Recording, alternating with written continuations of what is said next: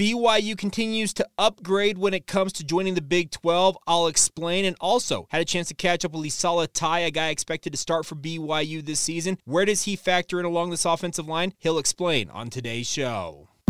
You are Locked On Cougars, your daily podcast on the BYU Cougars, part of the Locked On Podcast Network. Your team every day.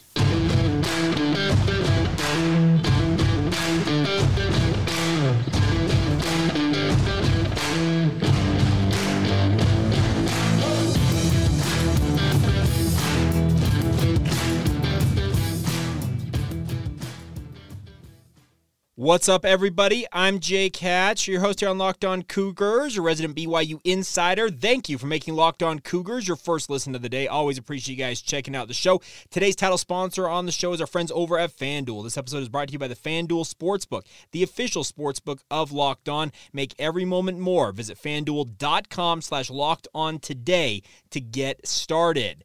All right, let's dive right in on today's show and talk BYU football and also a little bit of the Pac 12. Uh, situation. Uh, first thing on the BYU side of things, I was out at BYU football practice, and obviously watching BYU on Monday night was fun to actually see the Cougars back on the field. It's always good to be out at football practice and just watch guys playing. I, am a college football junkie at heart. I love watching guys compete, and that, that was fun to do.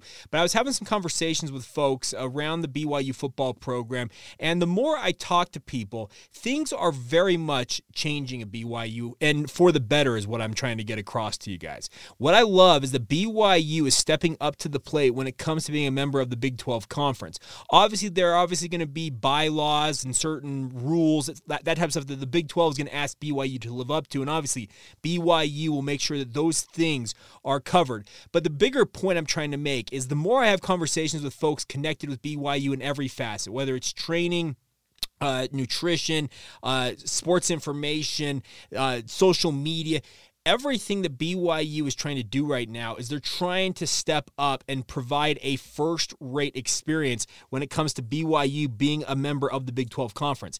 It's a whole new era for BYU coming up. They'll officially join the Big 12 on July 1st, but they are already just, and they've been doing this for the better part of two years and ramping up and trying to add the right people in different capacities to get BYU to the level where they feel like they are going to be able to compete. But the bigger point I'm trying to make is, is that in almost every facet, I continue to hear from people connected to BYU athletics, and not just BYU football, but BYU athletics in general, is that BYU is stepping up to the plate monetarily to add folks into positions. They're creating new jobs for individuals to make sure that BYU is having every base they can possibly imagine they need to have covered. They will have it covered. And it's it's phenomenal to see. And some of you probably saw the press release from BYU. I think it came out late last week with a number of shufflings within BYU's athletic department in terms of uh, new promotions and titles for different people in different facets social media, sports information, uh, marketing, all that type of stuff. That to me is just another uh, symbol of what BYU is trying to do. They're trying to get to the level where they are going to be on par with their Power Five compatriots. Will BYU ever be one of the top spending athletic departments in the entire country? I highly doubt that. But BYU, for so many years, and, and I, I'm, I'm not trying to denigrate BYU, but for so many years, they took like almost a sick pride in doing more with less. But BYU, I think, has realized as time has gone on that college athletics, yeah, it's the, the ideal of college athletics is noble. Let's be very clear about that. But in reality, it's an arms race. You have got to inject money into this. And the nice part is BYU understanding what they're going into, joining the Big 12 Conference and being a member of the Power Five, playing at the top tier of college football, playing at the top tier of just college athletics athletics in general is going to require uh, significant uh, improvements, contributions, uh, just an overall influx of resources into the athletic department. And so far, from everything that I can tell, BYU is doing just that. And that should excite you as a Cougar fan. Because, like I said, for so long, there was a running joke. We had uh, Norm Chow come on my radio show uh, for years with DJ and PK on the KSL Sports Zone. And he talked about the fact that seemingly every year he'd sit down with the athletic director uh, and they'd say, Well, Norm, we love having you here. We wish we could give you more money, but this is all we can really give you in terms of a raise. And he said it was like almost it was like pennies essentially in terms of a raise. And that that was just simply the the, the circumstances be what they were at that time. BYU's coming into more money than they've ever experienced as an athletic department, and it's readily known. And if it's not at this point, BYU athletics has always been a separate entity from Brigham Young University in the sense that the university and the Church of Jesus Christ of Latter Day Saints, who is their sponsoring institution, uh, sponsoring church, what I should, whatever I, the terminology that's correct there should be, they have never contributed money and f- told BYU athletics, "Here's money that you guys can work with." BYU athletics has always had to eat what it kills. They have to raise the money that they have worked with, and BYU fans, uh, a lot of the donors out there have, have contributed heavily to BYU over the years, and they're continuing to do so. But BYU is going to make 18 million, roughly 18 million, the first two years they joined the Big 12 this coming uh, uh, July. So the fiscal year, July 1 to July 1, is supposed to be 18 million, 18 million dollars for the first two years, and then the following six years under the new media rights negotiations that have been uh, signed, uh, media rights deal that the Big 12 signed. That's a minimum of 31.6 million dollars per the reports out there. BYU is going to be flush with cash more so than they ever have been, and the more important thing is I think BYU is in, in some ways, and I'm not saying they're doing they're, they're taking out loans, but they are essentially borrowing against their future with regards to the money that's supposed to be coming in and doing everything they can in the ramp up, the lead up to joining the Big 12 to make sure that BYU is, has at least the, a baseline of having a fighting chance. And it goes into everything. They have upgraded coaching salaries. They've added multiple graduate assistants. Essentially, every position coach in the BYU football program now has a graduate assistant and or an analyst working with them, essentially an assistant coach. It's kind of following the NFL model. If you've ever seen an NFL coaching staff, they have a head coach, they've got their coordinators. Then every position coach, you've got a quarterback's coach and an assistant quarterback's coach. Well, a GA or an analyst is essentially that for BYU. And it goes for er, pretty much every Power 5 program out there. So just be, be proud as a Cougar fan that BYU is stepping up and putting money where their mouth is. This is not BYU going in there and acting like we're little sisters of the poor and we're gonna we're just gonna be as competitive as you can be on a fixed budget. That that those days are gone. Everything that I understand about BYU and the more, like I said, talking with people on Monday just gave me a, a feeling of BYU is doing everything they can to be a competitive program and stay relevant when it comes to joining the Power Five conference. And and there will still obviously be road bu- uh, road uh, roadblocks and speed bumps along the way as BYU actually gets into the Big 12, and they'll have to negotiate their way in terms of, uh, alleviating alleviating alleviating those concerns. But I think that they are capable, more capable now than they ever have been at any point of getting that done. And I love the vision that Tom Holmoe and the BYU athletic department have kind of taken as they take on this new project of joining the Power Five. It's been BYU's ambition for decades to be be at this level. And it's come it's come a long way for BYU, but get excited for that. Now, one other quick note on the Pac-12 side of things. I didn't necessarily have enough to really do a full segment on today's show on this, but talking with some folks. Uh, so this would have been I'm recording this for Wednesday, so this is Tuesday Had a conversation with somebody, and I went on uh, uh, what used to be SicEm 365, it's now just 365 Sports down there in Waco with David Smoak and his crew down there.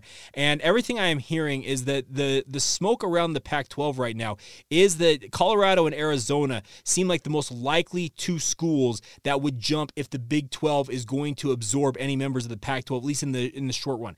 I'm not saying it's going to happen. It's just something I continue to hear is that the two most likely candidates right now are Colorado Colorado and Arizona. Like I said, does that mean that they're going to jump tomorrow? No, they very well could uh, sign a new grant of rights, a media rights deal with the Pac 12 that locks them in for the next four to five years.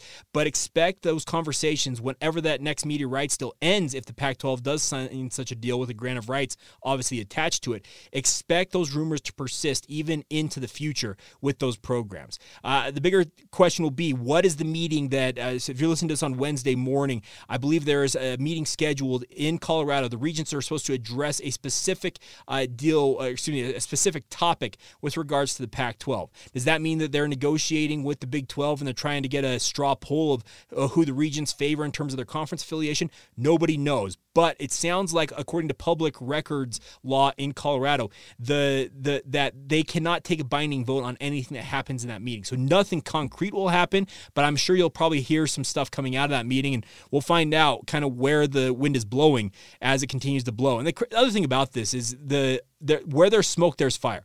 Any of these programs, Utah, Arizona State, Arizona, Colorado, any, any, of the Pac 12 schools, they have to be, and they, I mean, they sincerely have to be looking at their options. Even if they're serious about keeping the pack together, you have to look at all of your lifelines out there. The other thing uh, that uh, PK uh, talked about uh, my compatriot over at the KSL Sports Zone, he's been very adamant about this, is that if it were to come to it, BYU would be an advocate for Utah joining the Big 12. Does that mean that ultimately comes down to that? Only time will tell, but it sure seems like things are uh, continuing to roll on. And until the Pac 12 locks down a new media rights deal, I've said this once, I'll say it again. You're going to continue to hear different rumors about what's going on. Only time will tell where the chips finally fall and if the Pac 12 is going to stick together for for the time being if they're going to expand and add San Diego State and or SMU? Does the Big 12 try and uh, jump the line and go out and add San Diego State in a preemptive move?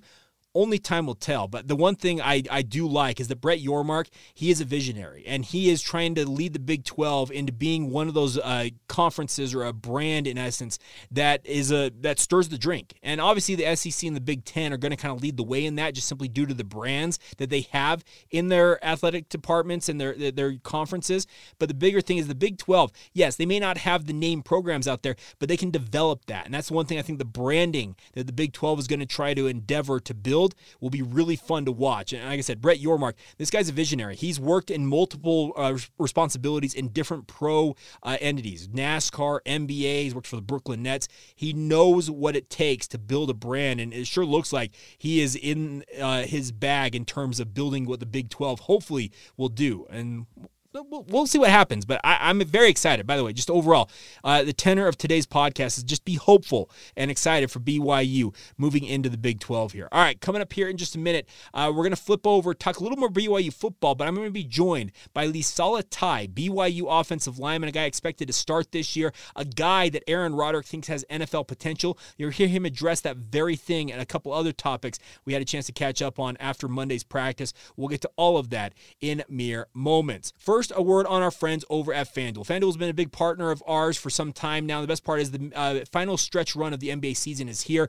It's also March Madness season, and you guys need to get started with our friends at FanDuel. They are a number America's number one sports book, and right now they're offering new customers what they call a no sweat first bet. It's bonus bets in terms of money back if your first bet doesn't win with our friends at FanDuel. All you got to do is just download the FanDuel Sportsbook app. It's safe, secure, and super easy to use. Then you can bet on everything from the money line to point scores and threes drain. They got player props, player points, rebounds, assists in any given game, spread, money line totals, and they also have exclusive bets like a 2 by 3 which is a 2 3 pointer scored in the first three minutes of a game. And the best part is you can take any of those bets, combine them for a chance at a bigger payout with a same game parlay from our friends at FanDuel. So don't miss out on the chance to get your no sweat first bet right now with our friends over at FanDuel by going to fanduel.com slash locked on to get started there. That's fanduel.com slash locked on to get to learn more now. Make every moment more with FanDuel, an official sports betting partner of the NBA.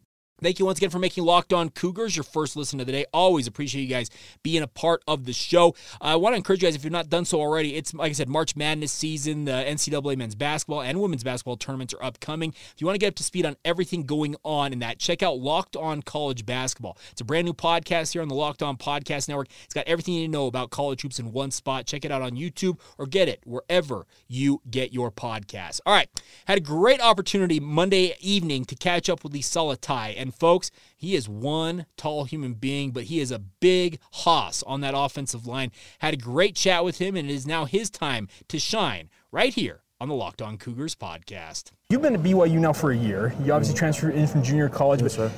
if I recall correctly, you were recruited by BYU way, Way back before. when. Yes, sir. So how funny is it now, like kind of full circle to be here at BYU? It's crazy um, thinking about the first time that I did sign to BYU. Mm-hmm. It was when Kalani and them first got into, you know, the coaching staff here, and um, I was still in high school, like playing football.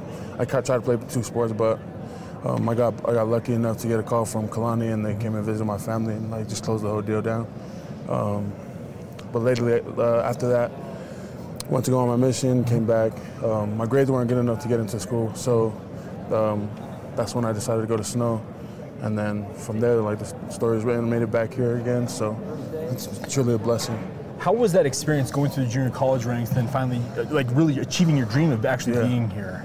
It's Um, it's tough for sure. Yeah. It's definitely tough. Um, I think um, I was fortunate to have a lot of, you know, great friends and good coaches that, that helped me along the way. But it's everything that I dreamed of and everything I wanted, uh, plus more being here. Now that I'm here, um, but yeah, JUCO is definitely a grind for sure, and you know, you, you, you can see that throughout the whole country with, with guys that go that you JUCO route. That's awesome. So, Coach Roderick, last year during the bowl prep, uh, Yeah. we, we asked him, like, is there somebody in, in during this bowl p- season that stood out to you? He said, first name out of his mouth, Lisala Tai. Yes, he also added the fact he thought you were NFL quality. What does that mean to you to have your offensive coordinator think that you have the capability of playing on Sundays at some point? It's it's a blessing for sure. Um, it's crazy too. Like it's mind blowing f- for one, but um, Coach Roderick is amazing. Just everything he has, like he does for our offense, and um, he's always involved in all, a lot of the position groups. It's definitely, definitely um, a part of our O line, and um, it's a pleasure to be coached by him. Now, he's a guy who's had a very established offense here, but the offensive line's a little bit in flux this year. Yeah. Mm-hmm. A, lot of changes along that. Where do you fa- where, where do you think you'll factor in? Are you, are you playing tackle, guard? Where are you Mm-hmm. playing at? Um, right now, I'm kind of been getting reps at guard and, and tackle. Okay. Um, but but honestly, I, I just want to fit in wherever I can help. You know, our team be the best we can be. But it is definitely different losing. You know, a lot of a lot of key pieces uh, this past offseason. Like you've seen Blake, uh, Blake Freeland, and um, a lot of the boys that did depart. But we, do- we do have a lot of young talent and young young guys that you know are ready to make a name for themselves. Now, did you watch Blake at the combine? He went crazy, man. Yeah. Like, okay, you're as tall as he is. Like, are- you able to jump 37 inches? I don't know, man. I, I've never tried. but yeah, he Blake is a freak, man. He's a freak of nature. Yeah. He's gonna be a blessing to whatever team that you know picks him. But that was crazy. How much did you learn from guys like him? I know Clark Barrington was a guy that you probably looked up to. Joe Tukuafu, Yeah, like Joe. all those guys. Like, how much? How important were those guys for you in terms of, uh, I guess, getting into the Yeah. culture here? They were a big. They were a big. Uh, a big piece of, of, of you know my development early because I came in. I did come in late in fall camp. Yeah. Um, you know, having those guys, Blake Freeland, um, Joe Tukuafu, Clark Barrington, all like the Barrington brothers, and Kingsley as well. Like they, they, right when I came in, they, you know, they, they welcomed me with open arms. Um, but one thing, key thing that I did learn was um, preparation, um, knowing knowing what you have to do, knowing what to do from every position, because it just makes it easier for you. Um, and that's one thing that I did take from those guys. What is the main thing or things you're focusing on here in spring ball? Right now, uh, what, uh, two things that I'm really focused on is like um, finishing plays and um, trying to stay stay low because I'm a really tall guy. So um, Leverage, I have this, yeah, trying to trying to find the balance between um, being full, running full speed, but also staying low uh, in my pass. How difficult can that can that be? Because you're all Yeah. six eight. It's pretty it's pretty hard, but you know. Um, uh, it's just another challenge that I have to, you know, work with and compete, you know, to conquer. So, Last thing for me, how excited are you to be a part of a program that's going into the Big 12 and playing against the best of the best? And I'm super excited for, you know, um, our team.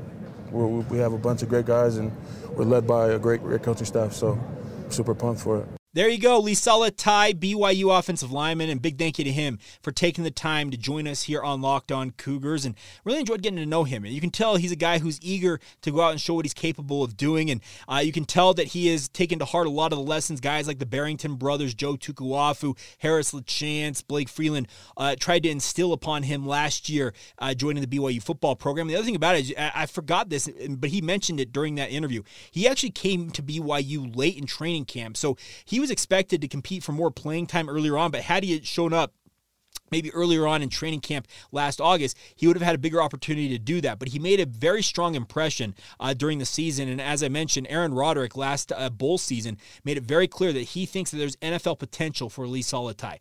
He is as tall as Blake Freeland. He's got the same type of wingspan. You, you could see that uh, with me uh, just in terms of the sheer disparity in our size. But Always good to catch up with a young man like that, and it's cool to hear him talk about the fact that he signed with Kalani Sitake when he first took over, went on a mission, grades didn't work out, out, goes to Snow College, makes good on that, finally ends up at BYU after all of that, and now it sure looks like he is going to be a starter for BYU. And I would expect he's either starting at tackle or guard. I'd, I'd pretty much write it in pen at this point. It doesn't matter if it's any of the four spots uh, outside of center on that offensive line. I think you can ink Lisala Tai as a starter this year for BYU, and looking forward to seeing what he's capable of doing for the BYU football program. All right, uh, before we go on today's show, we'll wrap up uh, today's podcast with a look back at the final regular season game of the 2013 season and our 155 game recap of all of BYU's independent games. Kind of an offseason project I've taken on. We've had a good time with it. We're almost through three seasons so far of BYU football in that recap.